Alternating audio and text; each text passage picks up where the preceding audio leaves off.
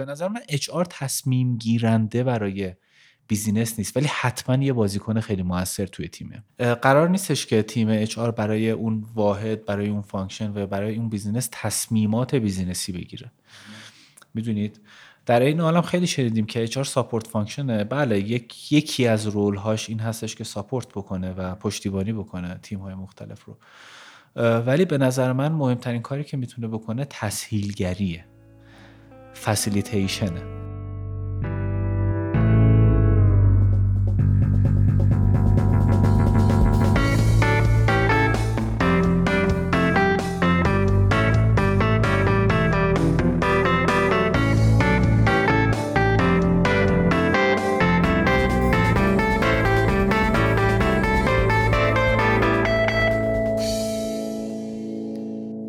سلام. من فرشاد نگهدار هستم و شما به کارکسب گوش میدین. کارکسب پادکستیه که تو هر قسمتش ما متمرکز میشیم روی یه موضوع مرتبط با کسب و کار. این سیزدهمین اپیزود از کارکسبه که میشه اولین اپیزود از فصل دوم. قبل از اینکه مهمونمون رو معرفی کنم و موضوع این اپیزود رو بگم می‌خواستم یه تشکر بکنم از شما مخاطبمون که توی این یه سال فعالیت کارکسب حسابی هوای ما رو داشتین به همون انرژی مثبت دادین بازخورد سازنده دادین بهمون و نهایتا همراه ما بودین. به ما یعنی تیم کارکسب این حمایت های شما خیلی چسبید و واقعا برامون ارزشمند بود. همراهیتون. دمتون گرم. مهمون این قسمت آقای محسن مکرمی هستن. آقای مکرمی تو شرکت هایی مثل زیمنس رنو و دنون به عنوان مدیر ارشد منابع انسانی فعالیت داشتن و در حال حاضرم معاون منابع انسانی گروه دیجیکالا هستند طبق معمول ما اول سراغ داستان مهمونمون میریم بعد متمرکز میشیم رو موضوع منابع انسانی. از اهمیت منابع انسانی برای کسب و کارا میگیم. به زیر شاخه های منابع انسانی می‌پردازیم و مهمترین نکات و چالش های این حوزه رو بررسی می‌کنیم. یه نکته ای که وجود داره تو بررسی موضوعی مثل منابع انسانی اینه که این حوزه انقدر گسترده است و دیدگاه های مختلفی روش وجود داره که نمیشه خیلی جامع در قالب یه اپیزود بهش پرداخت. با وجود اینکه آقای مکرمی خیلی جذاب از این حوزه صحبت می‌کنن و خیلی نکات مهمی رو بهش اشاره می‌کنن که برای کسب و کار می‌تونه مفید باشه ولی ما حتما در آینده در مورد زیرچاخهای منابع انسانی مثل جذب ارزیابی عملکرد بازخورد آموزش و سایر حوزه ها حتما اپیزود خواهیم داشت و حتما عمیقتر میشیم تو این موضوعات. پشتیبان این فصل از کارکسب هم شرکت ویماست و من خیلی ممنونم از ویما به خاطر حمایت هایی که از کارکسب می‌کنه و برای آشنایی بیشتر لینک شبکه اجتماعی و وبسایتش رو تو توضیحات این اپیزود می‌ذارم. من دیگه بیشتر از این صحبت نمی کنم بریم سراغ خود اپیزود و دیدگاه آقای محسن مکرمی رو توی حوزه منابع انسانی بشنویم. سلام. من خیلی خوشحالم که امروز در خدمت شما هستیم. خیلی ممنون که دعوت ما رو قبول کردین و اینجا تشریف آوردین و قراره که در مورد منابع انسانی صحبت کنیم و خیلی هیجان زدم خودم برای این گپ و گفت. خیلی ممنون. منم سلام عرض می‌کنم خدمت همه شنوندگان این پادکست و از شما تشکر می‌کنم که این فرصت رو فراهم کردین و امیدوارم که گپ خوبی داشته باشیم. من من مطمئنم که حتما خواهیم داشت.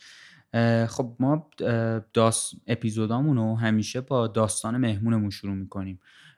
این اپیزودم می‌خوایم که با داستان شما شروع کنیم. اینکه در واقع چی شد که وارد دیجیکالا شدین و چی شد که امروز در جایگاهی هستین که هستین. بله بسیار عالی. همیشه سواله که از کجای ماجرا شروع کنیم. و من به خاطر اینکه کمی این خلاصه بگم این رو از در واقع شروع به کارم شروع می‌کنم داستان رو تعریف کردن. اخیرا من یه, یه کوچی دارم یه مربی دارم که از من یه بار سوال می‌کرد میگفتش که چون اینجا هستی برات خیلی خوبه یا اینکه هدفمند به اینجا رسیدی؟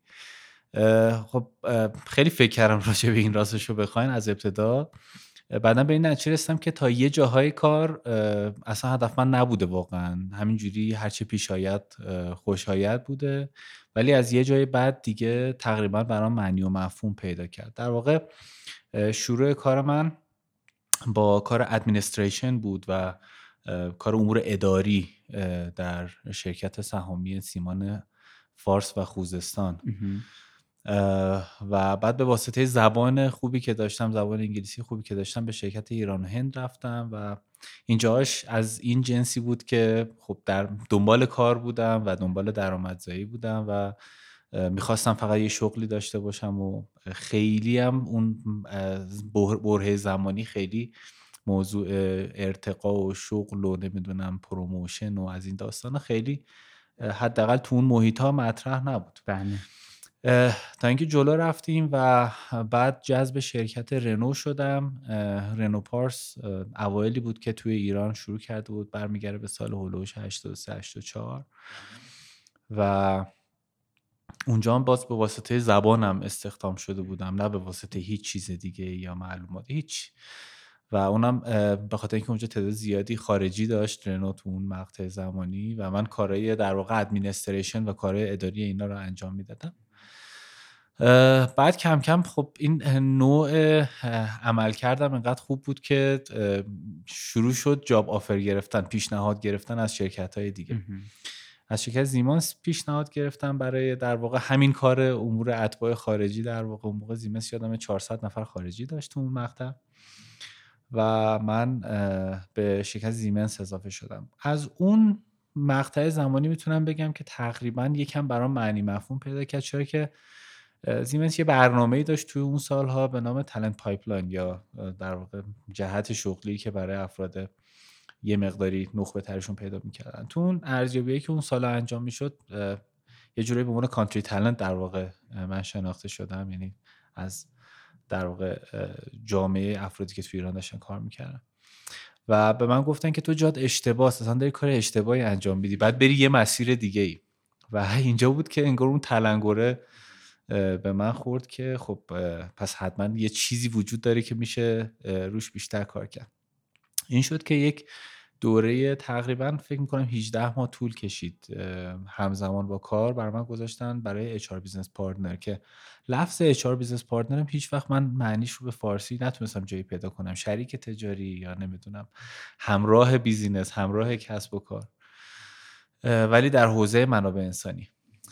که خب خیلی سیستم در واقع خیلی مرتب و منظمی وجود داشت و الان تو این روز روزایی که الان در واقع توش هستیم یه کمی جای این شرکت های در واقع خارجی واقعا خالیه برای اینکه این برنامه ها رو می‌تونستن در سطح خوب در کلاس خوب جهانی برگزار بکنن. توی اون دوره خب من به دوره مختلفی فرستاده می شدم کشورهای مختلفی می‌رفتم. و بعد که در واقع این دوره تمام شد و من برگشتم به ایران در واقع به عنوان HR business partner زیمنس خب یه, یه در واقع محسن دیگه ای شده بود دیگه. دیگه تقریبا از اون فضای administration تازه فهمیده بودم که دنیای رنگ و بوی دیگه هم داره میشه حوزه های تخصصی تر و عمیقتر هم بهش فکر کرد و کار کرد. تقریبا شروع کار HR من از اونجا بود و متاسفانه به خاطر شرایط در واقع اقتصادی و سیاسی که توی ایران بود خب می‌دونیم که شرکت زیمنس هم مثل خیلی از شرکت های دیگه سطح فعالیتش رو محدود کرد در بله، ایران. خیلی کاهش خیلی کاهش داد. تو همون مقاطع بود دیگه من یه پیشنهاد کار گرفتم از شرکت دنون بخش بیبی نوتریشن غذای کودک و اینفنت فرمولا فرمول غذای نوزاد که شیر خشک در واقع تولید می‌کنن خب در خلال این ماجرا هم خیلی سعی شد که من به یکی از در واقع های خود زیمنس یه جای دیگه ای برم ولی خب بنا به دلایلی نشد واقعا. من جذب شرکت دنان شدم به عنوان اچار دایرکتور و شروع کردم دیگه اونجا چی میگن بازآموزی هر آن چیزی که توی زیمنس یاد گرفته بودم تو حوزه اچ تونستم مدرس کالج دنون بشم توی رشته در واقع رهبری و دنان هم خیلی فلسفه خیلی جالبی داشته جز شرکت خیلی خوبیه که من شانس اینو داشتم که اونجا کار بکنم. کمپس های مختلفی برگزار میشه که توی همین در واقع سافت اسکیل ها روی افراد خیلی تمرکز می‌کنن و کار می‌کنن. و چند سالم اونجا بودم. یه مقطعی در شرکت در واقع مای بیبی شرکت زرین بودم حدود سه سال. و الان هم که در دیجیکالا هستم. تقریبا نزدیک به سه سال هم هست که در دیجیکالا هستم. خیلی عالی. من تو لینکدین شما یه سری از اینا رو دیده بودم ولی یه سریش یادم نبود. الان برای خودم یه ریویوی شد. خیلی جالب بود. اگه موافقین اینجا یه ذره بیشتر متمرکز باشیم روی خود منابع انسانی. اینکه در واقع چرا منابع انسانی انقدر اهمیت داره و خب یه تغییر خیلی کیفی کرده موضوع منابع انسانی تو ایران نسبت به مثلا فرض کنید 7 سال پیش 10 سال پیش دغدغه شده برای شرکت ها الان یه موضوعیه که همه بهش توجه می‌کنن تو تو کسب و کارهای مختلف. و یه ذره بیشتر متمرکز شیم روی منابع انسانی و منابع انسانی رو از دیدگاه شما ببینیم. بله بسیار عالی. ببینید اگر این باور رو داشته باشیم که منابع انسانی در واقع مهمترین دارایی ماست این این کلمه مهمترین دارایی رو احتمالا از خیلی ها شنیدین بله مثال می‌زنم شما اگر تو هر کدوم از این شرکت های چه دولتی چه خصوصی چه خصولتی هر کدوم که برید با هر کدوم از مدیران عامل مدیران منابع انسانی رو صحبت بکنید. احتمالا این کلمه رو میشنویم که منابع انسانی اصلی ترین سرمایه ماست. یه ولی بزرگ خیلی داره به نظرم. تو جامعه ما تو ایران این حرف به نظر من حداقل یه مقدار کلیشه ای شده. یعنی یه کمی فراتر از این خط قرمزمون اجازه می‌خوام از شما که صحبت بکنم راجع به این مسئله. اونم اینه که ته تهش درسته که از, از بزرگترین سرمایه و asset ما هست ولی انگار که ته ته تهش اون سود و profit و اینایی که در واقع توی business هست اونا اولویت داره. که البته اولویت داره. همه این افراد دارن کار می‌کنن که تهش به اون سوده برسه. بله. ولی طرز رفتار و برخورد و اجازه دادن به بروز خلاقیت این افراد به نظر یه نکته که خیلی همون فراموش می‌کنیم در طول کار کردنمون. مثلا بخوام مثال بزنم اسم نمیارم ولی خیلی از شرکت ها چقدر ما دیدیم شرکت ها و کارخونجات بزرگ تولیدی و یا تو هر رسته که دارن کار می‌کنن معمولا هم شرکت هایی که مالک مدیری هستن دوچار این آرزه هستن. میل شخصی مالک که صاحب سرمایه هست معمولا مقدمه بر هر چیز دقیقا. این برخلاف تمام تئوری های منابع انسانیه. چون توی منابع انسانی ما میگیم که شما اون چارچوب و فریمورک رو باید تعریف بکنی و اجازه بدی افراد هر آنچه که به عنوان خلاقیت در ذهنشون در توانشون دارن بتونن اون رو بروز بدن. با آدما فرصت بدیم که اشتباه بکنن. بابت اشتباهشون توبیخ نکنیم. هزینه داریم بابتش پرداخت می‌کنیم. پس اجازه بدیم که اشتباه کنن دفعه بعد بهتر اشتباه کنن و تا نهایت به موفقیت برسن. این رو خیلی کم می‌بینیم واقعا توی خیلی از شرکت هایی که الان تو ایران دارن کار می‌کنن. اینکه بشینن پای این پروسه که یه نیروی توسعه پیدا کنه اشتباهات رو در واقع بخرن بتونن هزینه اشتباهات رو پرداخت کنن تا برسه به یه نقطه ای که قابل اتکا باشه. دقیقا. من می‌خوام در خلال صحبت اون از چند تا از این آرزوها حرف بزنیم با هم دیگه. مثالش رو بزنم. ما چقدر دیدیم توی جامعه کاریمون آدم, آدم ها و افرادی که مدیر هستن و یا صاحب تصمیم هستن بله. توی تیم هاشون افرادی که از خودشون قوی تر هستن رو استخدام می‌کنن. خیلی کمه. خیلی کمه به نظر من. خیلی کمه. استیف جابز یه جمله خیلی معروفی به انگلیسی داره دیگه. حالا که میگه A player will hire A player یعنی اون B player will hire C player و C player Z player و همینجور طولی نمی‌کشه که organization به قهقرا میره. ما معمولا جامعه آماریمون اینطوری نشون میده که انگار مدیران ما یه کمی هراس دارن از ترس از دست دادن مشاغلشون. که نیروی قوی تر بیاد زیر مجموعهشون. و یا اینکه عمدتا شاید حوصله درد سر نداریم میگیم آقا این business مال منه پول مال منه تصمیم مال منه. بیا اینی که من میگم و انجام بده دیگه. چی کار داری تو حالا مثلا نظر میدی که آقا من از یه راه دیگه بریم؟ خیلی من با این مسئله راستشو بخوایم برخورد کردم توی این نزدیک به 20 سالی که دارم کار می‌کنم. دقیقا. این تو اون در واقع حوزه های مثل جانشین پروری هم خیلی خودش رو نشون میده.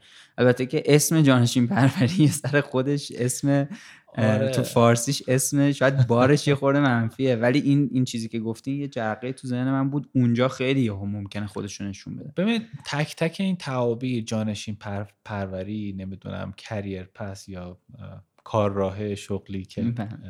قبلا هم یه بار راجبش با هم صحبت کردیم. خیلی طول کشید من با این کلمه ارتباط برقرار کنم کار بله. راه شغلی. و هنوزم برقرار نکردم راستش بخوای خیلی. برای منم خیلی خیلی عجیب بود. فکر کنم آخرش ما هم بریم کلانتری این کلمه. ولی تمام اینا خیلی عمیقه. واقعا جانشین پروری از نظر من برای یک نفر اینطوریه که اگر شما بتونی هر آن چیزی که داری به نفر بعدیت منتقل بکنی خودت می‌تونی ماهی بزرگتر رو بگیری. یعنی ماهی بزرگتر رو می‌تونی بگیری. یه تئوری توی مدیریت منابع انسانی از تفاوت بین حل مسئله و در واقع بریکتروس یا خورد کردن مسئله. شما وقتی از یک زاویه‌ای به یک هدفی نگاه می‌کنید اگه یه بمبی سر راهتون خلق بشه یا ایجاد بشه عمدتا اگه تمرکزتون رو بذارین سر خونسا کردن این بمبه ممکنه اون هدف رو از دست بدین. ولی وقتی تمرکزتون رو بذارین سر افراد دیگه و از این بمبه کاملا رها بشین ذهنتون رو حداقل رها کنید. ببینید که من ابزار دیگه دارم که می‌تونم اونا رو موبیلایز بکنم اونا رو تماما بکنم که اونا به جای من برن این کار انجام بدن و عملا بایپس بکنیم. مثل عمل بایپسی که برای قلب اتفاق میفته این فقط و فقط یک در واقع ورودی داره. اون ورودیش همین هست که هر آن چیزی که شما می‌دونی بتونی در طبقه اخلاص بذاری با دیگران به اشتراک بذاری. دقیقاً, دقیقاً. این اشتراک گذاری از اوپننس بیاد و اوپننس یکی از اصلی ترین ماژول های رهبریه. دقیقاً دقیقا. خیلی خیلی جالب بود این. ببخشید من صحبتتون رو قطع کردم. لطفا ادامش بدین. من, من خلاصه برم اینجا بالای صندلیت که پایین نمیام. هر که شما احساس کردید من دارم پر حرف می‌کنم بعد من بگید. من خیلی دارم کیف می‌کنم. خیلی همینجوری اگر که ادامش بدین که برای من خیلی جذابه. زنده باشید من من میشنوم از شما سوالتون اگر نه من همین ادامه من همین همین رو ادامه بدین لطفا. من شما داشتین راجع به این صحبت می‌کردین که تو جاز خیلی اهمیت داره که آدم آدم در واقع با یعنی سایز خودشون یا سایز بالاتر از خودشون جذب بکنن و این مسئله اتفاق نمیفته. این باعث میشه که یه مقداری business ها کشیده بشن به بله. در واقع پایین تر من من اینجا در واقع اونو گفتم که تو جانشین پروری هم باز بله. مشابه همین اتفاق میفته. یعنی اون اطلاعات به اون آدما داده نمیشه. حالا ممکنه یعنی اینم باز جنس شبیه عدم پیشرفت و business است تو این این حوزه.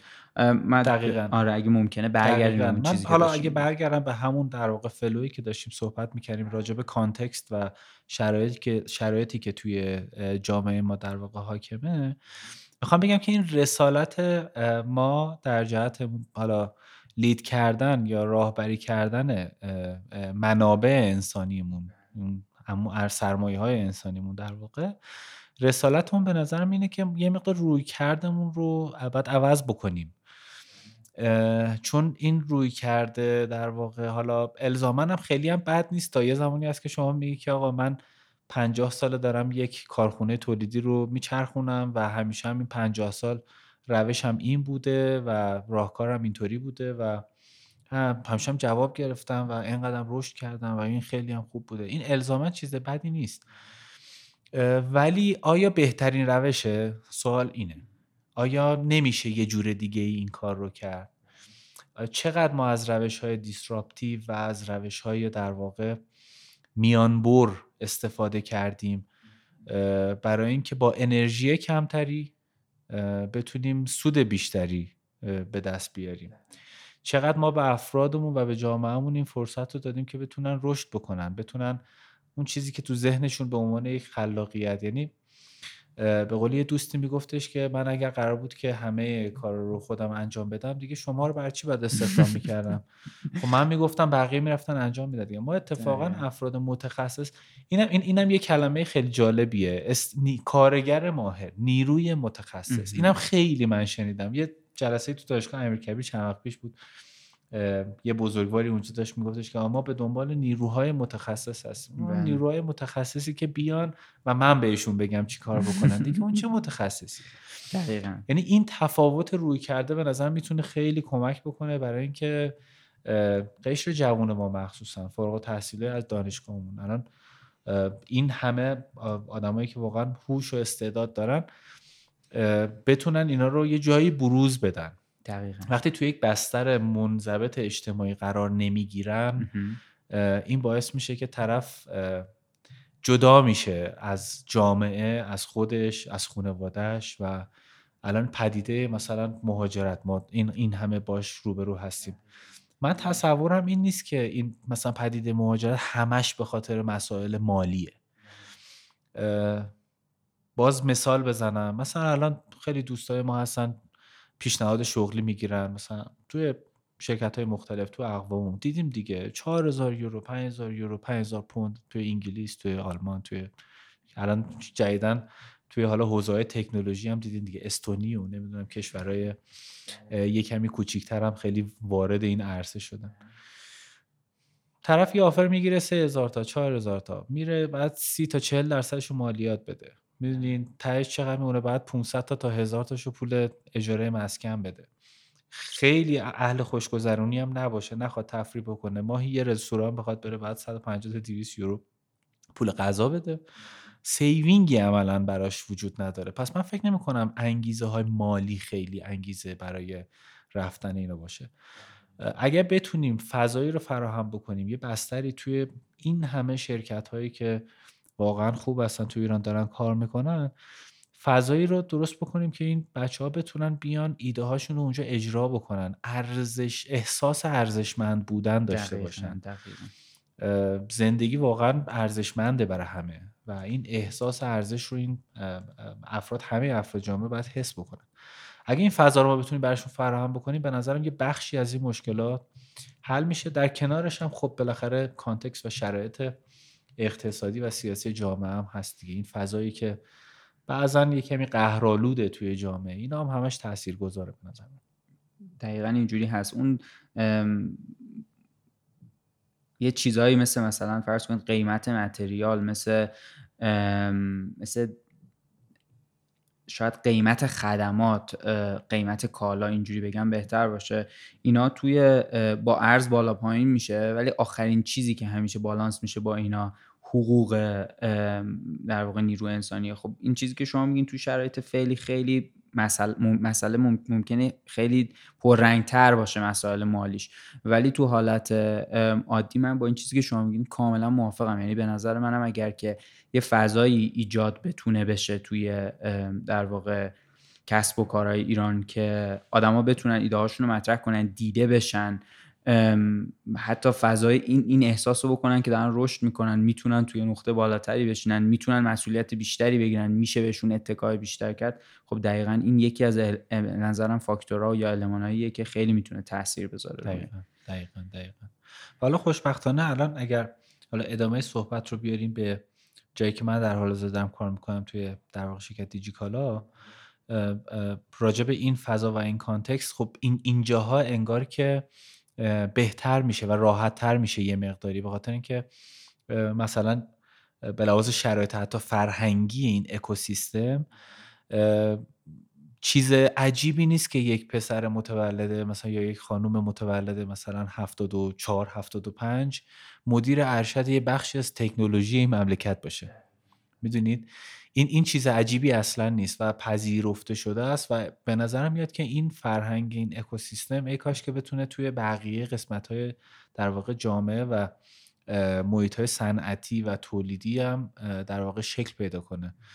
داستانی که گفتن کیروش جوونگرایی و این داستان رو می‌کنه واقعا همینه. واقعا اعتماد کردن به جوونا به نظرم می‌تونه جواب بده. الزاما همه ماها آدمای خفن درست نمی‌دونم بهترین روش رو حل بکن نیستیم.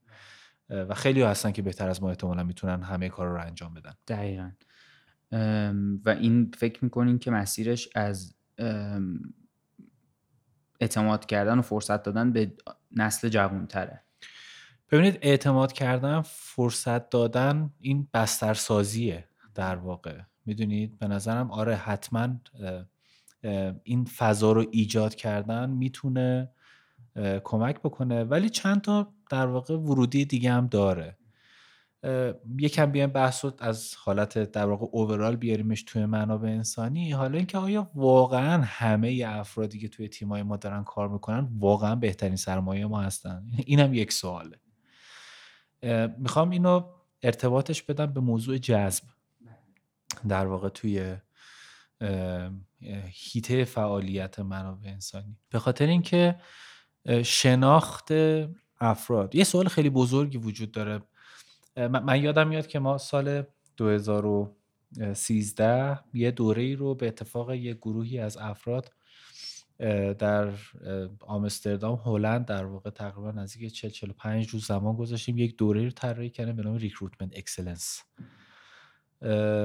که همه چند تا از در واقع trainer های کالج دنان بودن که تو حوزه HR داشتن کار می‌کردن از کشورهای مختلف. به یه سوال خیلی اصلی طی اون در واقع طراحی اون دوره رسیدیم اون هم این بود که شما چه character ی رو ببینی بهش میگی این آدم talent ه؟ یعنی این آدم می‌تونه باری از شما برداره و یا اینکه مسئله های سخت رو بتونه برای شما حل بکنه. و از این سوال خیلی مهمیه.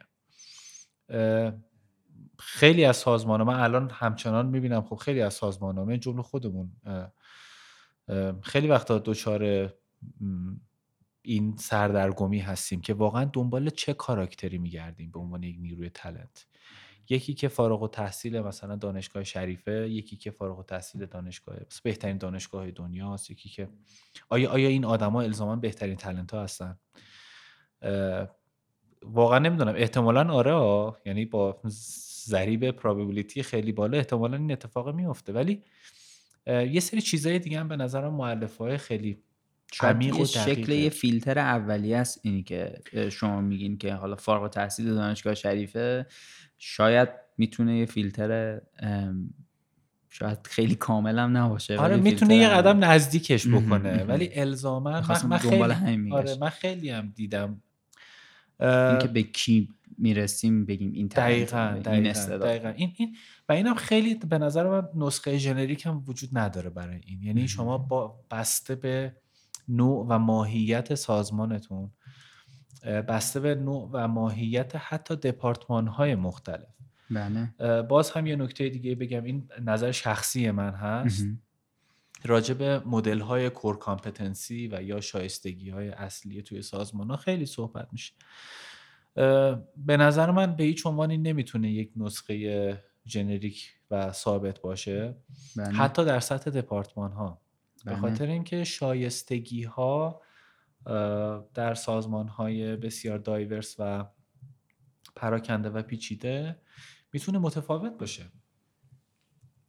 این جدایی از ارزش های سازمان هست. این شایستگی ها با ارزش های سازمانی متفاوت دانش بر اساس اینا میشه طراحی کرد میشه فکر کرد که واقعا ما دنبال چی باشیم می‌تونه در واقع اون علائم و ساین تلنت بودن یک نفر رو به ما نشون نکته دیگه یه از این ببخشید. یه،, یه،, یه, کمی میشه اینو بازترش بکنین. بعد شما به, به چی می‌رسین توش؟ یعنی چه جوری اینو متوجهش میشین؟ رو کجا تمرکز می‌کنین که این جوابش در میاد؟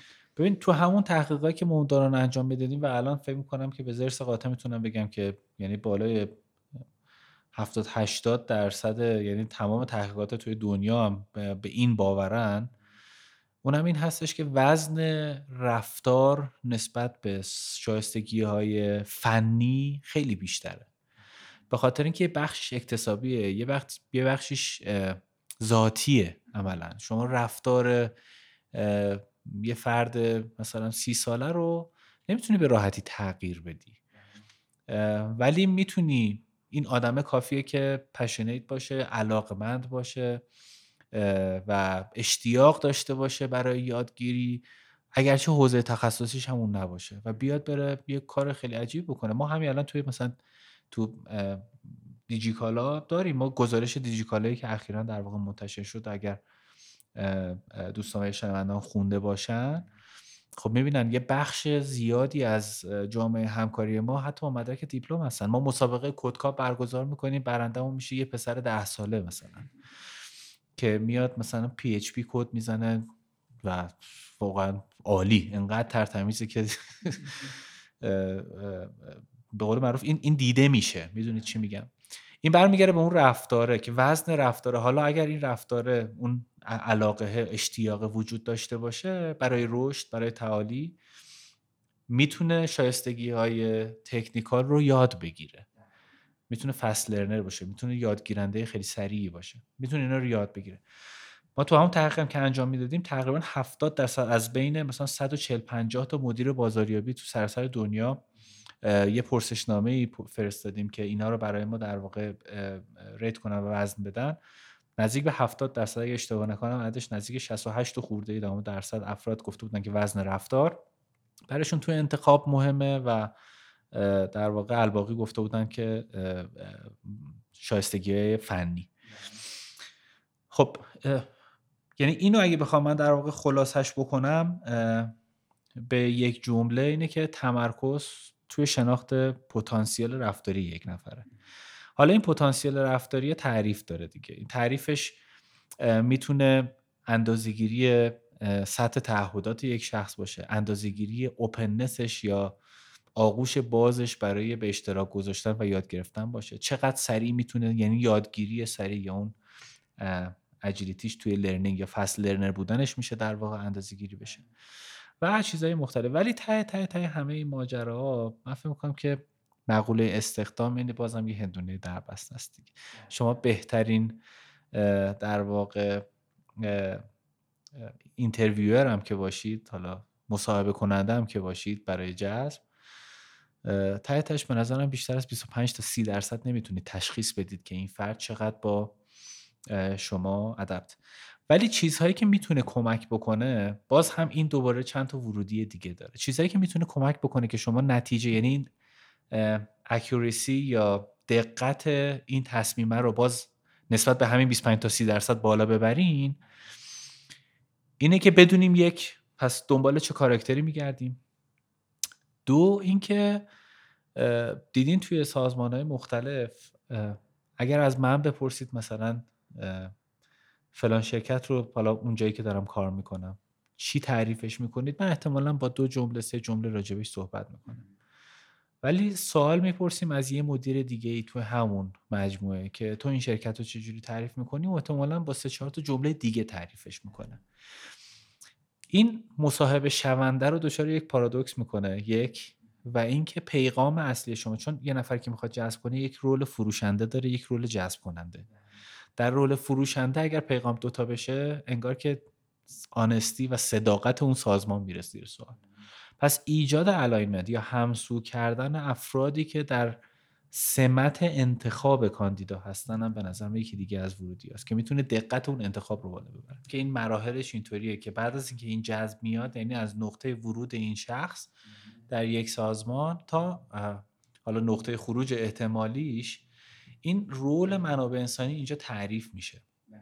که بتونه کنار این افراد بیسته در جهت رشدشون. این که میگیم این بستر رو ما می‌تونیم ایجاد بکنیم همش منابع انسانی هم نیستی بقیه دپارتمان درش سهیمن ولی رول منابع انسانی رو می‌خوام یه مقدار باز بازش بکنیم. من راجع به حوزه جذب می‌خوام چند تا نکته دیگر هم بگم که به نظرم شاید راهگشا باشه برای افرادی که در میشنون و یا درگیر حوزه جذب هستن. الزاما هم نیاز نیست که افرادی باشن که توی منابع انسانی کار می‌کنن. معمولا توی مصاحبه هم به چند تا آرزه یا پیتفال یا چند تا چی میگن تله در واقع داره جذب که من خیلی دیدم که افراد توی این تله ها میفتن یکی از اون تله ها حالا بحثای هالو افکت یا تمرکز روی هواشی اطراف یک مصاحبه. یکیش مسائلیه که در هم تداخل پیدا می‌کنه. یعنی اصطلاحا میگن اینترفرنس اتفاق میفته دیدید انگاری که دو تا سنگ رو توی آب میندازید دو تا موج ازش دو تا موج گرد ازش متساعد میشه و این موجا یه جایی به هم دیگه میرن و تو هم قاطی میشن و گم میشه در واقع. بله. کدوم مال کدومه. معمولا توی مصاحبه این اتفاق میفته افراد چون دلشون می‌خواد توی زمان کوتاه راجع به مسائل بیشتری صحبت بکنن این در هم ریختگی بین امواج اتفاق میفته پس مصاحبه کننده باید خیلی حواسش جمع باشه که دوچار این نشه و بتونه پارافریز بکنه اصطلاحا مصاحبه. بله. نکته بعدی که دارم می‌خواد بگم سلکتیو اتنشنه یعنی دقت منتخ... انتخاب شده. انتخاب شده. انگاری که من دارم با شما مصاحبه می‌کنم و شما و بین همدیگه یه وچه مثلا تشابهی پیدا می‌کنیم مثلا شما سیب دوست داری و منم سیب دوست دارم و شما می‌فهمی که من مصاحبه کننده سیب دوست دارم تمام صحبت رو می‌بری سراغ سیب. و من میگم ایول این همون کسی که من می‌خوام اینم سیب دوست داره. می‌دونید؟ این این یعنی انتخاب کردیم که ما این تیکه از حرفای این شخص رو بشنویم و احتمالا یه بخش عمده از حرفاش رو دیگه نمیشنویم چون همش بر اساس اون داریم تصمیم گیری می‌کنیم. این تمایل میره به اون سمتی که وچه اشتراک وجود داره. دقیقا دقیقا. و یه خطای خیلی بزرگی هم که به نظر من توی مسابقه اتفاق میفته مقایسه هست مقایسه آقای فلانی که به عنوان کاندیدا روبروی من نشسته با آقای فلانی که الان داره از تو این پوزیشن میره بیرون. بله دقیقا. این مقایسه ما رو دچار اشتباه می‌کنه عمدتا. و یا حتی حالا مقایسه بین دوتا کاندیدا چیزه ها یعنی مرسومه که شما بگی بین دو نفر می‌تونی رنگ بکنی. ولی مقایسه با نفر قبلی آدم رو دچار اشتباه می‌کنه چون اصلا دو تا دنیای متفاوتیه و و اینا اون تلاهایی که توی انتخاب معمولا افراد دنبالش میفتن من اگه بخوام از این حوزه بگذرم و بنا رو بذاریم بر اینکه حالا افراد اومدن توی سازمان و مشغول به کار شدن. در جهت ایجاد اون بستره می‌خوام چند تا نکته رو بگم. یکی اینکه سطح توقع و دانش مدیران و یا مالکان و یا صاحبان سرمایه نسبت به منابع انسانی بایستی بالانس باشه. می‌دونید؟ با یه مثال باز شروع بکنم. خیلی شنیدیم تو سازمان که آقا مثلا فلان تیم میاد میگه که آقا ما حالمون خوب نیست تیم من اصلا دیسنگیجن و مشارکت ندارن و اصلا هیچ کار نمی‌کنن و پس این اچ آر چی کار می‌کنه تو این سازمان ما؟ خیلی این جملات رو خیلی بعضا شنیدیم توی گروه و اکوسیستم اچ من زیاد میشنم واقعیتش اینه که اگر همه این تیم engage بودن و بهترین performance داشتن HR کاری کرده بود که الان که ندارن HR کاری بکنه. اینو بابت این نمیگم که خودم و, تیم HR و بقیه رو برم توی safe side می‌خوام بگم که سازمان و افراد بیرون از HR هم باید role خودشون رو در lead کردن در رهبری کردن تیم هم بردارن. پس این سطح توقع باید یه جایی به این نقطه optimum ی برسه. کما اینکه HR همیشه در کنار تیم هست. به نظر من HR تصمیم گیرنده برای business نیست ولی حتما یه بازیکن خیلی موثر توی تیمه. قرار نیستش که تیم HR برای اون واحد برای اون function و برای اون business تصمیمات business ی بگیره. می‌دونید؟ در این عالم خیلی شنیدیم که HR support function ه. بله یک یکی از role هاش این هستش که support بکنه و پشتیبانی بکنه تیم های مختلف رو. ولی به نظر من مهمترین کاری که می‌تونه بکنه تسهیلگریه. فسیلیتیشنه در واقع. این فسیلیتیشن یا تحصیلگری که گفتم حالا حالا اینجا اچ می‌تونه بیاد کنار افراد توی سازمان ها و کنار دپارتمان ها بیسته. زمینه هایی رو فراهم بکنه بیاد ابزار ایجاد بکنه. شما فرمودین راجع به ارزیابی عملکرد صحبت بکنیم. ارزیابی عملکرد یه بخشش یک ابزار و یک تولزه که خب طبیعتا HR می‌تونه حتما طراحیش بکنه. با نیاز در واقع اون مجموعه و اون قسمت و اون سازمان و یا اون دپارتمان یا اون تیم هر چیزی که می‌خوایم اسمش رو بذاریم.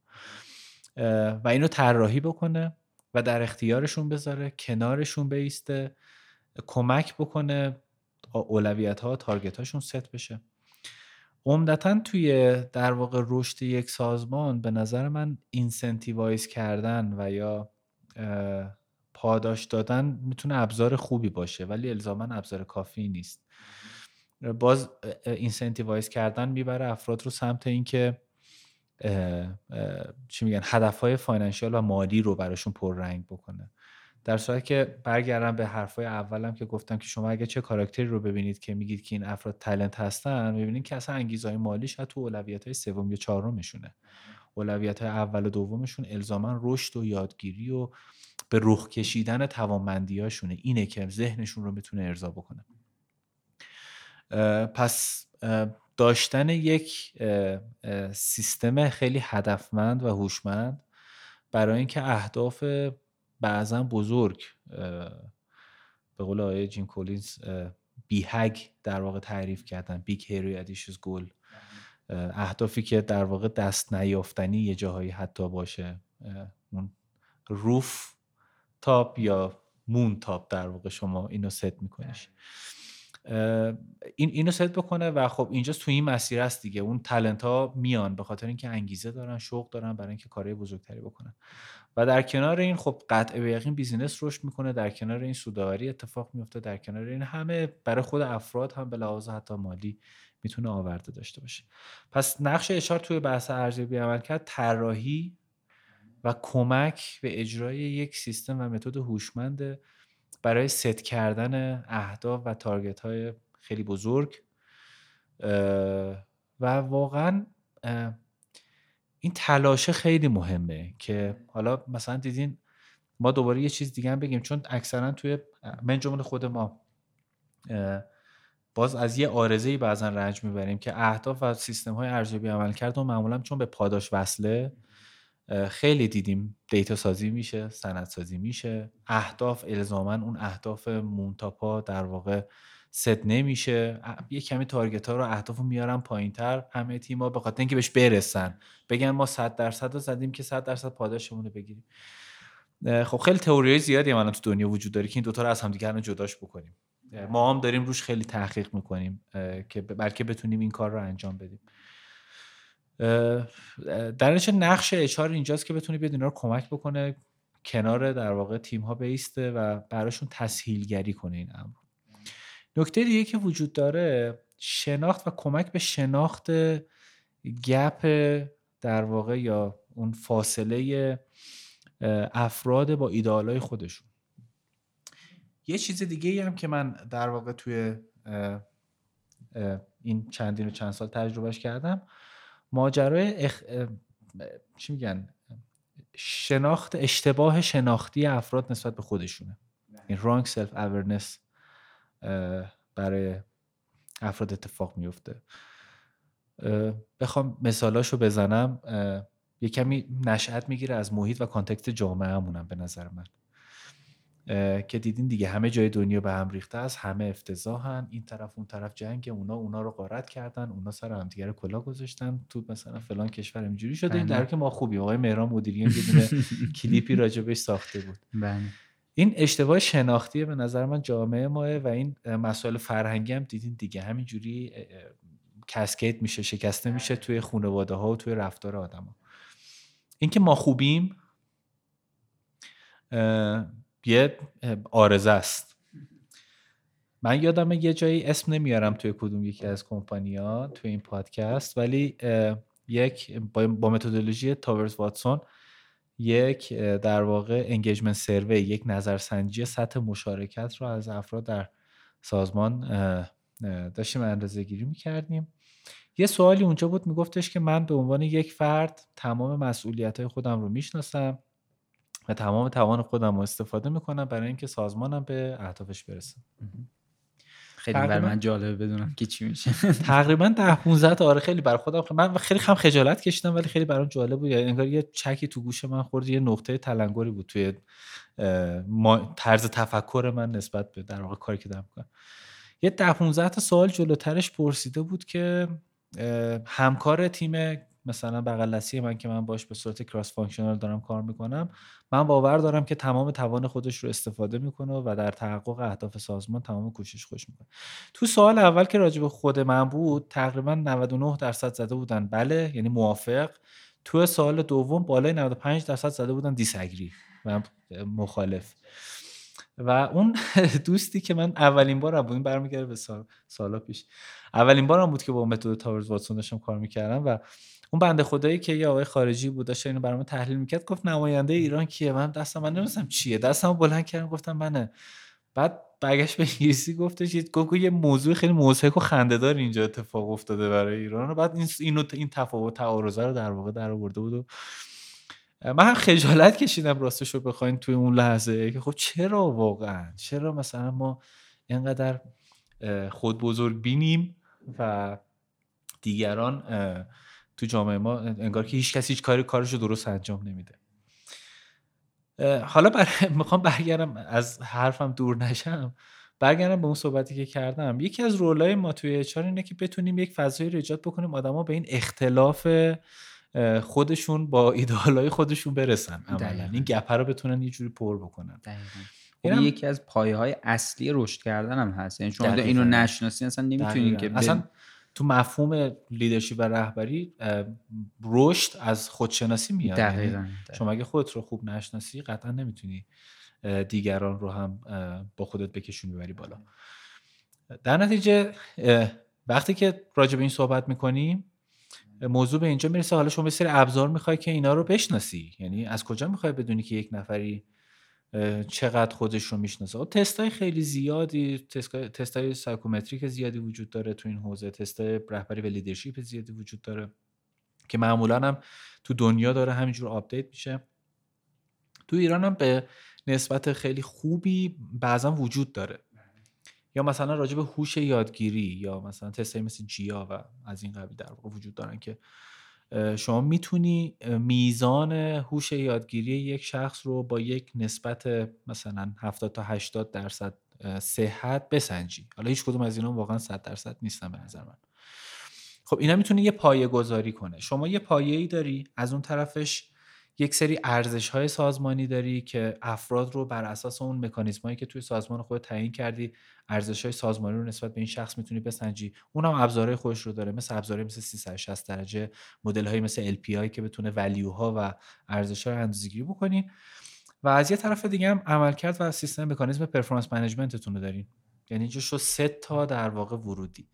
وقتی این سه تا رو می‌ذارین کنار همدیگه انگار اینا با همدیگه همدیگه دارن کراس چک می‌کنن به صورت کناری. و در کنارش یک سری جلساتی هم احتمالا برگزار میشه. به عنوان جلسات بازخورد جلسات coaching. بعضا سازمان ها تو خودشون این کار رو انجام میدن. بعضی وقتا از بیرون یک نفر رو یک نفر متخصصی رو میارن که این تست ها رو روایی این تست ها رو و ارزیابی عمل کرده و با در واقع صحت گفته های اون شخص بتونن با هم تطبیق بدن. خب تقریبا می‌تونیم بگیم خروجی اینا ما رو به یک data ی ترتمیز شسته رفته میرسونه که نقاط کور و نقاط پنهانمون چیه نقاط قوتمون چیه و احیانا تو کدوم حوزه می‌تونیم کار بکنیم. حالا دوباره اینجا اچ دوباره می‌تونیم بیاد کنار افراد بیسته. به که حالا تو این گپ ها رو داری تو این فاصله ها رو داری من می‌تونم برات برم این دوره ها رو طراحی بکنم این فضا رو می‌تونم برات ایجاد بکنم. اگر دوست داشتی بیا برو اینجا اینا خودت رشد بده. و به نظرم تو آموزش هم هیچ چیزی اجباری نیست. یعنی تا زمانی که یک شخص نخواد خودش این کار رو انجام بده هر آن چیزی که یکی از دلایلی که بازم تو حوزه آموزش من بگم حالا از جذب یه نیشی هم به حوزه آموزش بزنیم. یکی از دلایلی که می‌بینیم اکثر آموزش ها توی شرکت های ما شاید مثلا خیلی با اثر بخشی خیلی خوبی اتفاق نمیفته چقدر ما دوره های مختلفی تو سازمانمون گذروندیم؟ مثلا سه سال پیش الان چقدر یادمونه؟ عمدتا اینطوریه که باری برجت یه دوره می‌ذاریم آقا دوره مثلا فلان. یعنی اسم نمیارم خود نکره کسی سوء تفاهم نشه و همه میرن شرکت می‌کنن و چون شرکت گذاشته این دوره رو همه میرن شرکت می‌کنن دیگه. حالا بعضی از ارگانیزیشن اضافه کارم میدن برای این دوره بعضی هم نمیدن. و میگم نه اصلا نباید اینطوری باشه. اصلا باید کاملا اختیاری باشه. یک نفر بخواد و خودش رو کوالیفاید و شایسته این بدونه که بخواد بره این گپ رو برطرف بکنه و باور داشته باشه اون موقع نتیجه میده. دقیقا. انقدرم الان مطالب, مطالب برای یادگیری زیاده. یعنی تو هم تو اینترنت هم تو یعنی هر جا شما اگه بخواین یه چیزی یاد بگیرین فکر نمی‌کنم الان امروز هیچ مانعی وجود داشته باشه. به خاطر همین این اینکه آدما بیفتن توی کانالی که اون چیزی که باید و یاد بگیرن به نظرم خیلی مهمتره تا اینکه مجبور بشن تو همین موضوع آموزش هم ما قانون 70 20 داریم دیگه. دیگه می‌دونید احتمالاً بله. اینو دیگه ولی توضیح بدین لطفا آره که 70 درصد در واقع این آموزش ها در محل کار اتفاق میفته بله. 20 درصد از پیرها و افراد همسط و در واقع یا مدیر بله. و ده درصدش سر این کلاس هست بله. می‌دونید یعنی جامعه آماری بیشترش تو محیطی که ما داریم کار می‌کنیم پس حالا دوباره اینجا اچ آر می‌تونه بیاد کنار افراد بیسته. به که حالا آقای مدیری که داری به فلان کار می‌کنی گپاش اینه. این ایشون مثلا این نفری که داره با شما کار می‌کنه ایشون نیاز به این داره که توی حوزه چه می‌دونم دلیگیشن تو حوزه تفویض اختیار نیاز داره که آموزش بیشتری ببینه. شما به عنوان رول مدلش چیکار براش کردی؟ و چه کاری می‌خوای انجام بدی؟ کدوم پروژه رو می‌خوای الان بهش بدی و بعد از مثلا پنج ماه به نظرم اینا رو اگه ازش اندازه گیری کنی این آدمه می‌تونه توی این حوزه رشد بکنه. اینجا دوباره HR می‌تونه کمک بکنه. و تو اون ماجرای ده درصدی که تهش باقی میمونه اونجا هم الان دیگه دنیا به سمت e-learning رفته دیگه. یعنی دیگه micro learning ها کوتاه خیلی کوتاه 5 دقیقه 10 دقیقه که واقعا هم در دسترس حالا یه مقدارم هزینه بر هست ولی به نظرم چیز خیلی خوبیه که می‌تونه سازمان ازش استفاده بکنه. اگه یه موضوعی رو بخواین به عنوان مهمترین مسئله ای که تو HR وجود داره و مهمترین موضوعی که شرکت ها یا مدیرای HR یا آدمایی که تو این حوزه دارن فعالیت می‌کنن باید بهش توجه کنن اون رو به نظرتون چیه؟ از نظر من عوامل زیادی وجود داره خب؟ ولی من سعی می‌کنم اینا رو اولویت بندی کنم یکی دو تاشو بگم و راجع به یکیش یه کمی صحبت بکنیم. شاید اینجوری بهتر باشه. حالا به غیر از مسائل جذب ارزیابی عمل کرد و چیزهای خیلی آکادمی که در واقع حوزه اچ و منابع انسانی که وجود داره به نظر من امروز روز مثلا توی ایران حوزه نوآوری در اچ خیلی در واقع جا داره که روش کار بشه. نوآوری از چند منظر. ببینید ما عمدتا تو حوزه اچ خیلی اهل داده ها و دیتا نیستیم. یعنی دقیقا. ببینید الان همین که من خیلی اینو یعنی واقعا خیلی دیدم. افراد متخصص آدمای خیلی بزرگ که میگم بازم الزاما اینه که میگم بد نیستا ولی به نظرم می‌تونه با دقت بیشتری باشه. طرف میگه که آقا مثلا شما جلسات فیدبک با پرسنلتون گذاشتین میگه آره. میگه که مثلا نقطه ضعف و قوت چه بهش گفتی میگه آره. میگه خب کجا به این نقاط رسیدی میگه خب من دیدم دیگه. میگم خب در کنار این دیدنه یا مثلا عمل کردش یا میگه ارز ارزش های این آدم اینجوریه با یه متری هم اندازه گرفتی یا این متر فقط تشخیص خودت بوده. عمدتا میگن نه متر که خب من بالاخره مثلا تو سه تا جلسه دیدم این کار کرده. شهودی عمدتا یعنی به جای اینکه خیلی دیپ و عمیق باشه بیشتر شهودیه. ولی داده ها و دیتا ها به نظرم می‌تونن خیلی کمک بکنن به این حوزه. و این می‌تونه ما رو برسونه به قدم بعدی که بحث نوآوری تو زمینه اچار باشه. الان تو دنیا پلتفرم های خیلی زیادی وجود داره. تو ایران چند تا از این پلتفرم ما داریم استفاده می‌کنیم تو حوزه منابع انسانی؟ همین تست های psychometrics یا assessment center یا testing center که داره اتفاق میفته احتمالا هزینه های خیلی زیادی هم داره همه جای دنیا. به نظر این حوزه خیلی حوزه جذابی که جا برای کار داره.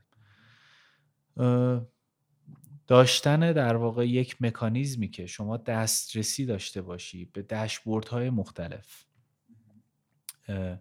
که این داشبورد این چراغ برای شما در واقع روشن بکنه راه شما رو. به اینا می‌تونه خیلی کارساز باشه. می‌خوام یه مقداری بیام فراتر از در واقع حوزه منابع انسانی من می‌خوام بگم که الان دیگه امروز دیگه حوزه منابع انسانی فقط حوزه منابع انسانی نیست بلکه تکنولوژی توی منابع انسانی به نظر راهکاره. دوران کرونا به ما ثابت کرد که میشه یه جور دیگه هم کار کرد دیگه با این دیستنس ورکینگ و دورکاریه. مکانیزم و ابزار. از آماده نبودیم. هیچ کدوم از شرکت ها آماده نبودن واقعا. ولی رفتن خیلی یا کمی سریعتر یه کمی هنوز کنتر یه کمی نتونستن ادب بکنن و اصلا تعطیل شدن رفتن دنبال کار زندگی خودشون. درچه این سریع فکر کردنه و ورود به حوزه تکنولوژی به نظرم می‌تونه خیلی راه رو برای ادامه مسیر از حال به بعد برای همه آسون بکنه. درچه این یکی از در واقع مواردی که به نظرم خیلی اهمیت داره. دومیش هم اون موضوع بالانس کردن من یکم می‌خوام از نقطه استراتژیک صحبت بکنم نه از نقطه operational و اجرایی HR همین ایجاد یک بالانسی و مدیریت کردن سطح توقع سازمان سطح توقع مدیران و مالکان و صاحبان سرمایه نسبت به مقوله HR مخصوصا تو حوزه‌ای که business های سنتی خیلی داره کار میشه. به نظرم اینم نقطه ایه که خیلی می‌تونه کمک بکنه به افرادی که تو این حوزه HR دارن کار می‌کنن. و عمدتا از یه چیزم به نظر من میشه خیلی پرهیز کرد. اونم اینه که واقعا توی حوزه HR اون حرفی که قبلا هم زدم نسخه generic وجود نداره. با کمال احترام به تمام در واقع مقالات و تئوری ها و چیزهایی که تو حوزه HR وجود داره به نظر اینا به عنوان یک core و یک fundamental خیلی خوبه که وجود داره. خیلی خوبه واقعا راهگشاست. ولی این نیست که حتما عینا اونا بایستی توی همه سازمان ها اجرا بشه. حتما ما باید اون رو بگیریم مطالعه‌ش بکنیم بازش بکنیم و نسخه خودمون رو برش ایجاد بکنیم. چرا؟ به خاطر اینکه روبرومون آدمیزاد نشسته human being می‌دونین؟ یعنی موضوع ماشین نیست که شما بگین که امروز این نسخه این فرمول این flow یک دو سه چهار این مراحل رو میرم فردا این خروجی رو به من میده. یک خیلی دو سه چ... مسئله فرهنگ اینجا دقیقا میشه. یعنی خیلی اون یهو یه هایلایت میشه دقیقاً دقیقاً دقیقاً. بعضا اینم اینم خیلی نکته خیلی مهمیه. در رجوع به مراجع در واقع آکادمیک خیلی خوبه. فقط بعد تو خطای در واقع شناختیش نیفتیم که الزاما تمام مراجعی که وجود داره به نظر من نمی‌تونه یک استراتژی و راهبرد خیلی خوبی باشه برای این حوزه. سومین چیزی هم که به نظر من به همکارای خودم در واقع می‌خوام اگر صدای من رو میشنون از طریق این پادکست اشاره بکنم اونم که تو حوزه استراتژی منابع انسانی من خیلی کم دیدم که افراد ورود بکنن. معمولا اینطوریه که ما می‌بینیم که سازمان و بیزینس و کسب و کار به کدوم سمت داره میره. و بر اساس اون ما سعی می‌کنیم دنبال روش باشیم و مسیر رو ادامه بدیم. در صورتی که به نظر من اچار می‌تونه تو حوزه استراتژیک تر وارد بشه. این استراتژی از چند نقطه میاد؟ یکی بالا بردن سطح درک کسب و کاره که این منتج میشه به یک در واقع نقدی نقد منصفانه که بتونه نسبت به خودش داشته باشه و نسبت به کسب و کار. دو ارزیابی وضع موجودش هست. و از خروجی این دوتا می‌تونه به یک استراتژی و راهبرد برسه. چه در حوزه منابع چه حتی در حوزه کسب و کار. در این ستا رو در کنار اون آیتمایی که قبلا هم در خلال این صحبت با هم صحبت کردیم دلم می‌خواست بگم. ولی باز به نظر من از همین ستا مهمترینش ورود به حوزه تکنولوژی برای اچار به نظرم این برای این عصر معاصرمون و قرن پیش رومون بعد از سال 1400 که شروعشه در واقع به ورود به حوزه تکنولوژی برای اچار ورود به حوزه تکنولوژی یعنی اینکه استفاده بیشتر از ابزارهایی که آیتی ممکنه بتونه در اختیار بذاره یا دقیقا دقیقا دقیقا. استفاده بیشتر از ابزارهایی که تو حوزه تکنولوژی و آیتی می‌تونه در اختیار افراد باشه. که عمدتا برمیگرده رو محور در واقع داده محوری دیگه. یعنی بله. شما استفاده از داده ها استفاده از داشبورد ها و گزارشات بیشتر و رسیدن به تصمیمات بهتر. اینا در واقع این فلویی که شما بجن که تصمیم رو بگیری بر اساس شناخت شهودی می‌تونی تصمیم بگیری بر اساس دیتا. دقیقا. این یک مشکل خیلی بزرگی که توش وجود داره مسئله فرایندیه. یعنی ما اینجا یه چیزی که یعنی وقتی ابزار IT مطرح میشه همیشه اینجوریه که خب ما این فرایند باید اینجوری اتفاق بیفته توی این ابزاره و خیلی وقتا اون فرایندا ممکنه مشخص نباشه یا خیلی شفاف نباشه یا به چند تا مدل مختلف اتفاق بیفته که خروجیش اون داده ای که شما میگین رو نده. بر همین میگم customize شده دیگه. بر, بر همین میگم نسبت به همون business مثلا تو دنیا نرم افزار HR زیادی وجود داره. بله. SAP نمی‌دونم Oracle چیز همه نشستن و نوشتن. منم نمیگم که ما باید reinvent wheel بکنیم چرخ رو از اول در واقع اختراع بکنیم. ولی به نظر من این, این بازم این نظر شخصی منه. خدای نکرده سوء تعبیر و سوء تفاهم نشه. من هرگز نتونستم برای یک سازمانی از یک ابزار generic باز برمیگردم به اون نسخه generic ه بله. خودم استفاده بکنم. به خاطر اینکه اینقدر dimension ها و توصیف ها و اجزا متفاوت هست سازمان با سازمان تیم با تیم بله. که الان ما توی دیجیکالا ظرف مثلا دو سال گذشته ما پلتفرم خودمون رو نوشتیم بله. ما دیدیم نمی‌تونیم از این ابزارهایی که در واقع موجود هست خیلی استفاده بکنیم چون خودمون دیولپ کردیم. حالا ما بگیم ما تو حوزه تکیم دست به آچارن بچه های ما و مثلا راحت می‌تونه راحت می‌تونیم ورود بکنیم به این حوزه. ولی به نظر من برای بقیه سازمان ها می‌تونه این اتفاق بیفته. کلی نخبه های آیتی و کامپیوتر برنامه‌نویسی خیلی خوب وجود دارن. بازم با کمال احترام به اونایی که سلوشن پرووایدرن تو این زمینه. ولی اگر می‌تونن سلوشن هاشون رو اداپت بکنن با توجه به نیاز سازمان ها که چه بهتر می‌تونن برن ایجاد بکنن اگر نمی‌تونن می‌تونن در واقع دیولپش بکنن. این توصیه منه. خیلی هم عالی. اگر که موافقین یه جنبندی بکنیم شما هر جایی لازم بود یا فکر کنین چیزی رو من کم گفتم یا اشتباه گفتم لطفا من اصلاح کنید از داستان خودتون گفتین از اینکه تو شرکت های مختلف مثل دنون مثل زیمنس در واقع کار کردین و بعدم وارد دیجیکالا شدین. منابع انسانی رو با این شروع کردیم که ما یه جمله داریم که بزرگترین سرمایه سرمایه انسانیه ولی آیا ما واقعا اینجوری فکر می‌کنیم یا نه؟ گفتیم که میل شخصی مالک و صاحب سرمایه خیلی وقتا اولویت داره نسبت به چیزهایی که ما تو اچ اعتقاد داریم به شما به نظر میاد باید در واقع اتفاق بیفته.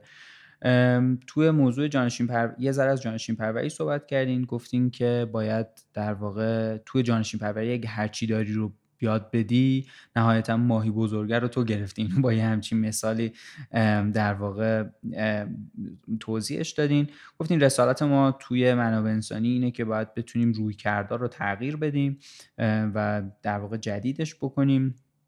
اینو با سوالی مطرح کردیم که آیا روش که داره سنتی اتفاق میفته و خیلی وقتا جوابم میده بهترین روشه یا این ممکنه اینجوری نباشه. یه نقل قولی کردین از یکی از دوستاتون که گفتین که من اگه می‌خواستم همه کار رو خودم انجام بدم که دیگه چه نیازی بود که شما در واقع اینجا باشین و این دوباره به یه اشاره بود به اون بحث قبلی.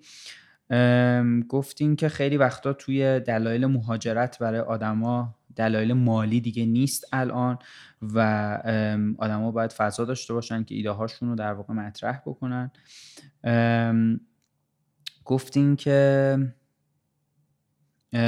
حالا این سوال از یه ساید دیگه پرسیدین که حالا واقعا که همه کسایی که دارن با ما کار می‌کنن یا همکاری می‌کنن برای ما سرمایه واقعا یا این ممکنه اینجوری نباشه.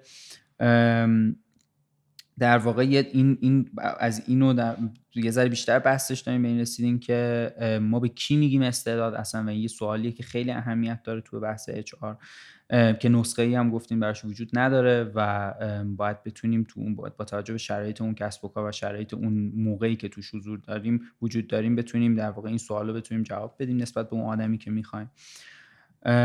گفتین که از یه ذره از مدل شایستگی ها گفتین تو در مدل های شایستگی گفتین تو سازمان و گفتین که وزن رفتار نسبت به شایستگی های تکنیکال خیلی بالاتره و این خیلی اهمیت داره. گفتین که تمرکز روی پتانسیل تمرکز توی جذب باید رو پتانسیل های رفتاری یه فرد باشه. این در واقع در ادامه اون صحبت قبلیتون بود. گفتیم که تو مصاحبه بهترین مصاحبه کننده در بهترین حالت می‌تونه 25 تا 30 درصد در واقع تشخیص درست بده که این آدم به درد ما می‌خوره یا نه. این رو تو ادامهش گفتیم که رول فروشنده توی در واقع جذب اگر تو این رول بتونه دیدگاه ها با هم یکی باشه پیام درستری در واقع انتقال پیدا می‌کنه به اون آدمی که قراره که جذب بشه. از تله های جذب گفتین گفتین که یکی از تله اینه که تمرکز روی هواشی اطراف مصاحبه وجود داشته باشه. مثال موجا رو زدین که گفتین دو تا سنگ میندازین موجا یه جاهای همدیگر رو در واقع قطع می‌کنن موج این دو تا سنگا. یه تله دیگر رو گفتین که دقت انتخاب شده مثال اون سیب دوست داشتن رو زدین گفتیم که در واقع ممکنه ما تمرکز کنیم رو اون چیزهایی که برای خودمون خیلی وجه اشتراک بین ما و اون کسی که داریم مصاحبهش می‌کنیم. و به عنوان آخرین پیتفال گفتین شما گفتین تله. تله. به عنوان آخرین تله گفتین که مقایسه در واقع آخر... آخریش رو اینجوری مطرح کردیم مقایسه که این خیلی خطای بزرگی مقایسه با اون آدمی که در واقع جاش داریم جذب می‌کنیم نه مقایسه دوتا کاندیدی که در واقع جذب بشه. بعد از حوزه جذب گفتین که باید ایجاد یه فضای ایجاد بشه مناسب برای رشد و توسعه آدما. گفتین که سطح توقع و دانش مدیرا و صاحب سرمایه باید بالانس بشه یه مقداری تو زمینه اچ در واقع از گفتین HR تصمیم گیرنده برای کسب و کار نیست ولی بعضیکن خیلی مهمه. خیلی جاها تصمیم گیرنده برای کسب و کار نیست ولی بازیکن خیلی مهمیه. نقشش رو بیشتر گفتین تحصیلگریه. این اون کاریه که در واقع HR باید انجام بده. گفتین این در واقع ابزاره. گفتیم که پاداش دادن می‌تونه خیلی ابزار خوبی باشه ولی کافی نیست. باید که در واقع چیزهای دیگه بیاد کنارش. و گفتیم که مسائل مالی میره تو اولویت های دوم و سوم رشد و یادگیری. برای افراد برای تلنت, افراد تلنت رشد و یادگیری میاد تو اولویت های بالاتری تو وضعیت فعلی. از در واقع نقش منابع انسانی گفتیم توی طراحی یک سیستم هوشمند برای رسیدن به اهداف بزرگ که این تو اون جایی بود که در مورد ارزیابی عملکرد صحبت می‌کردیم یعنی ارزیابی عملکرد رو در واقع اینجوری تعریف کردیم که ایجاد یه سیستم هوشمند برای رسیدن به اهداف بزرگ و از اون سقفا صحبت کردیم و در واقع گفتیم که ما باید گپ یا فاصله ای که افراد خود با خودشون با ایدئالاشون دارن رو بتونیم کمک کنیم که این پیدا بشه. و خیلی وقتا ما در واقع فکر می‌کنیم که خیلی خوبیم یا خود خود خود بزرگ بینیم. بزرگ بینیم بله. خود بزرگ بینیم و از اون در واقع نظرسنجی که انجام داده بودیم یه مقداری اینجا صحبت کردیم. گفتیم که ادامهش گفتیم که ما باید بتونیم کمک کنیم آدم فاصله بین خودشون و اون در واقع ایدالاشون رو پیدا کنن. تو آموزش گفتیم هیچی اجباری نیست تا کسی نخواد واقعا نمی‌تونه این اتفاق اتفاق نمیفته باید اختیاری باشه حتما قانون 70 20 رو توضیح دادین. توی مهمترین نکته اچ گفتیم عوامل زیادی داره و وجود داره ولی حوزه نوآوری در واقع از حوزه نوآوری صحبت کردین از استفاده از ابزار آیتی توی اچ صحبت کردین. و داشتن مکانیزمایی که دسترسی بده به داشبوردهایی که اطلاعات کیف... کیفی رو در واقع یک کمی با اعداد و ارقام و اطلاعات کمیتر تکمیل کنه. و یه مقداری سریع فکر کردن رو توضیح دادیم و ورود به حوزه های تکنولوژی. این به عنوان موضوع اول بود. ایجاد یه بالانس و مدیریت کردن سطح توقع سازمان نسبت به مقوله اچ به عنوان مسئله دوم مطرح کردیم. و اینجا گفتیم که خیلی نسخه خاصی هم وجود نداره. بعد بتونیم در واقع متناسب با نیازهای سازمان و اون شرایطی که اون موقع داریم نسخه خودمون رو درست کنیم. و توی در واقع مسئله آخرم از استراتژی گفتیم که باید اچ بتونه توی در واقع استراتژی های سازمان نقش داشته باشه تو تعیین استراتژی های سازمان نقش داشته باشه و این حوزه که یه مقداری کمتر بهش ورود می‌کنن. باید در واقع سطح درک کسب و کار رو یه مقداری ببریم بالاتر و اچ بتونه تو این حوزه ها هم وارد بشه. من خیلی لذت بردم از این گپی که با شما زدم. خیلی امیدوارم که یه فرصت دیگه ای واقعا بتونم دوباره یه فضایی چون اچ خیلی مسائلش زیاده و عمیقه و ما خیلی سطحی مجبور شدیم از رو همش رد من می‌کنم که آره چند تعداد زیاد تاپیک رو در واقع سعی کردیم کاور بکنیم ولی تو مدت زمان کم. نه ولی خیلی آره. خیلی به نظر من خیلی جالب شد و امیدوارم که واقعا یه فرصت دیگه بتونیم امیدوارم که فرصت دیگه بتونیم دوباره در خدمت شما باشیم و حتما یه ذره اینا رو عمیق‌تر شیم اگر بعد از این صحبت با سنگ نزدنمون من اصلا این که حتما امکان نداره ولی خیلی بازم ممنونم. خیلی خیلی ممنون که اومدین و خیلی ممنون که دعوت ما رو قبول کردین و خیلی ممنون که اطلاعاتتون رو با ما در, در میون گذاشتین. مرسی از شما. خیلی متشکرم. متشکرم.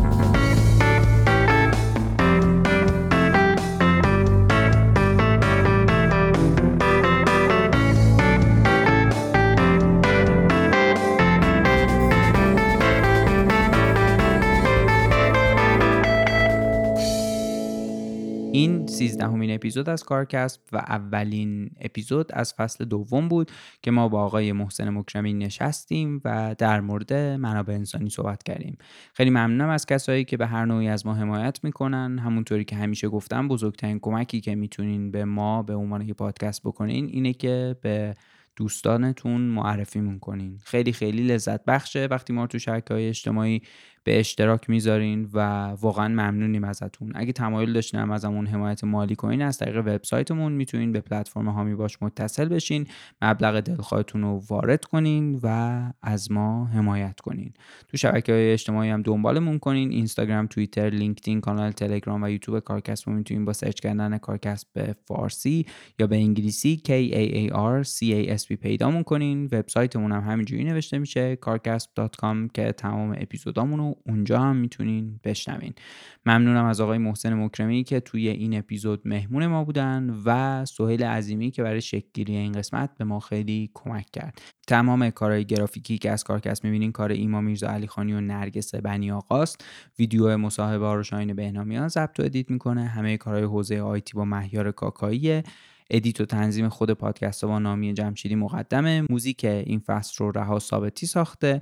الما سادات همه کارهای پشتیبانی رو انجام میده و ایران جعفری پشت شبکه های اجتماعی مونه دمتون گرم که به کارکست و کلا پادکست فارسی گوش میدین و امیدوارم که هر جا هستین خوب باشین.